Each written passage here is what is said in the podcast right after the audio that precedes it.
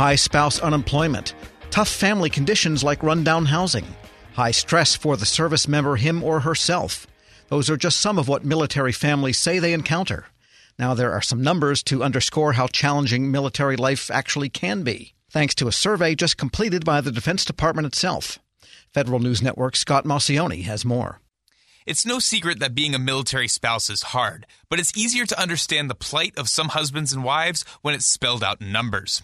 The Defense Department just finished up its 2017 surveys of active duty spouses, and the numbers are confirming concerns from military families. Stress is continuing to be a top factor for military spouses. 51% of active duty spouses reported their current level of stress as more than usual. 52% of spouses also reported feeling anxious, and 35% say they feel depressed or hopeless. The mental health of spouses is continuing to trend towards the more stress and anxiety side, and that has DoD worried. During deployments, the numbers shoot up radically. 92% of spouses report increased stress levels, 88% reported loneliness, and 85% reported feelings of anxiety or depression.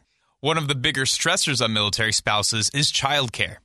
Carolyn Stevens, DoD Director of Military Family Readiness Policy, says DoD is working hard on making childcare more accessible. The lack of available childcare is also a concern. 30% of the respondents indicated that they were dissatisfied with the availability of childcare. It's important to note, however, that the availability of childcare is a national issue and that problems in providing childcare to our service members and their families can be exasperated by the fact that the availability of quality childcare in our nation is of concern. So, this nationwide situation really impacts the department's ability to focus on using our community resources to help in finding a solution to the problem. One of the avenues that we've taken to attempt to help with this uh, solution is to focus on providing childcare to our youngest children. In our brick and mortar, on our installation, those facilities are providing childcare to children under the age of three at the rate of about 57%. So, more than half of the child care capacity in our installation child development centers is dedicated to our youngest children and that is our effort to really meet the need of our service members with these young children. Outside of child care, one of the most salient issues for spouses is the unemployment rate. The survey has the unemployment rate for military spouses at 24%, and it's been hovering there for at least five years. I talked to National Military Families Association Executive Director Joyce Raezer about her concerns with the unemployment rate and other issues with the DoD surveys. My biggest concern is the stability uh, of the military spouse unemployment rate.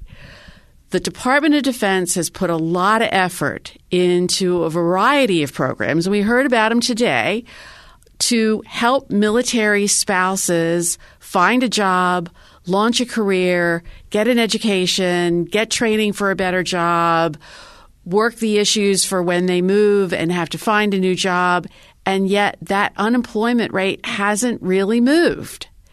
And so, despite all those efforts, and so I think this is a call to action. There's an urgency about this that um, we hear, we at National Military Family Association hear from spouses all the time. And I hope that uh, the Department of Defense officials take this number seriously. This is not a number you want to remain static. You want this number to go down. And so I was a little concerned that there didn't seem to be more anxiety in the room from the, the briefers about just the fact that that number remains the same despite everything that's, that they've done.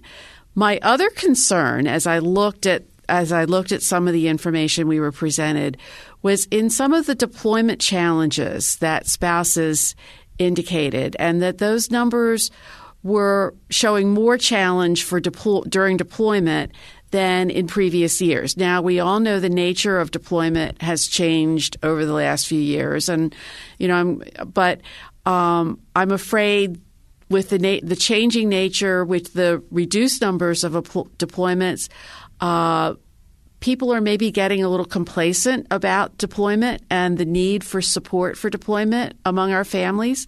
Um, you know, for every deployment, there are a lot of families who are having that experience for the first time. And what these numbers tell me is a lot of families don't feel as prepared or supported during a deployment. And that that loneliness number among our junior enlisted, these these are new spouses going through deployment probably for the first time. And so to again, this should be a call to action on looking at deployment related support. It's one thing to be have your spouse deployed um, when everybody else's spouse was deployed, and that was the case in 2008, 2006. You know, at the height of the wars in Afghanistan and Iraq. Now, you may not be, you may not find as many people on your installation who have somebody deployed, but you're trying to deal with that. Mm-hmm that can make you feel even more isolated, which means more support has to be available for the community and more outreach is needed for the community because you don't have that large group of friends and neighbors who's going through the same thing you are. So I think as we as we think about some of the budget cuts in family support programs that have happened, um, some of the diversion of fund of uh, De- Department of Defense funds away from some of the people programs and into equipment and training and kind of increasing the lethality of the force. Uh, what about the families who are exp- still experiencing those deployments, and what services are available for them? And I think that these this survey gives us some warning signs that the military needs to start taking family support during deployment seriously again. What did you take away from the fact that there were a majority of spouses that are feeling high stress? The stress levels remain high for military families for a lot of reasons. Like I said, we're still deploying. Uh, our, our families are, are experiencing different kinds of deployment. You know, and recently we've had the, the deployments to the border for different kinds of mission military missions continue to evolve. And in many times, it takes families a while, it takes service members a while to adjust to changing in the mission, changes in the mission. And I, so we're seeing not just from this survey, but other surveys in the military community, high levels of stress.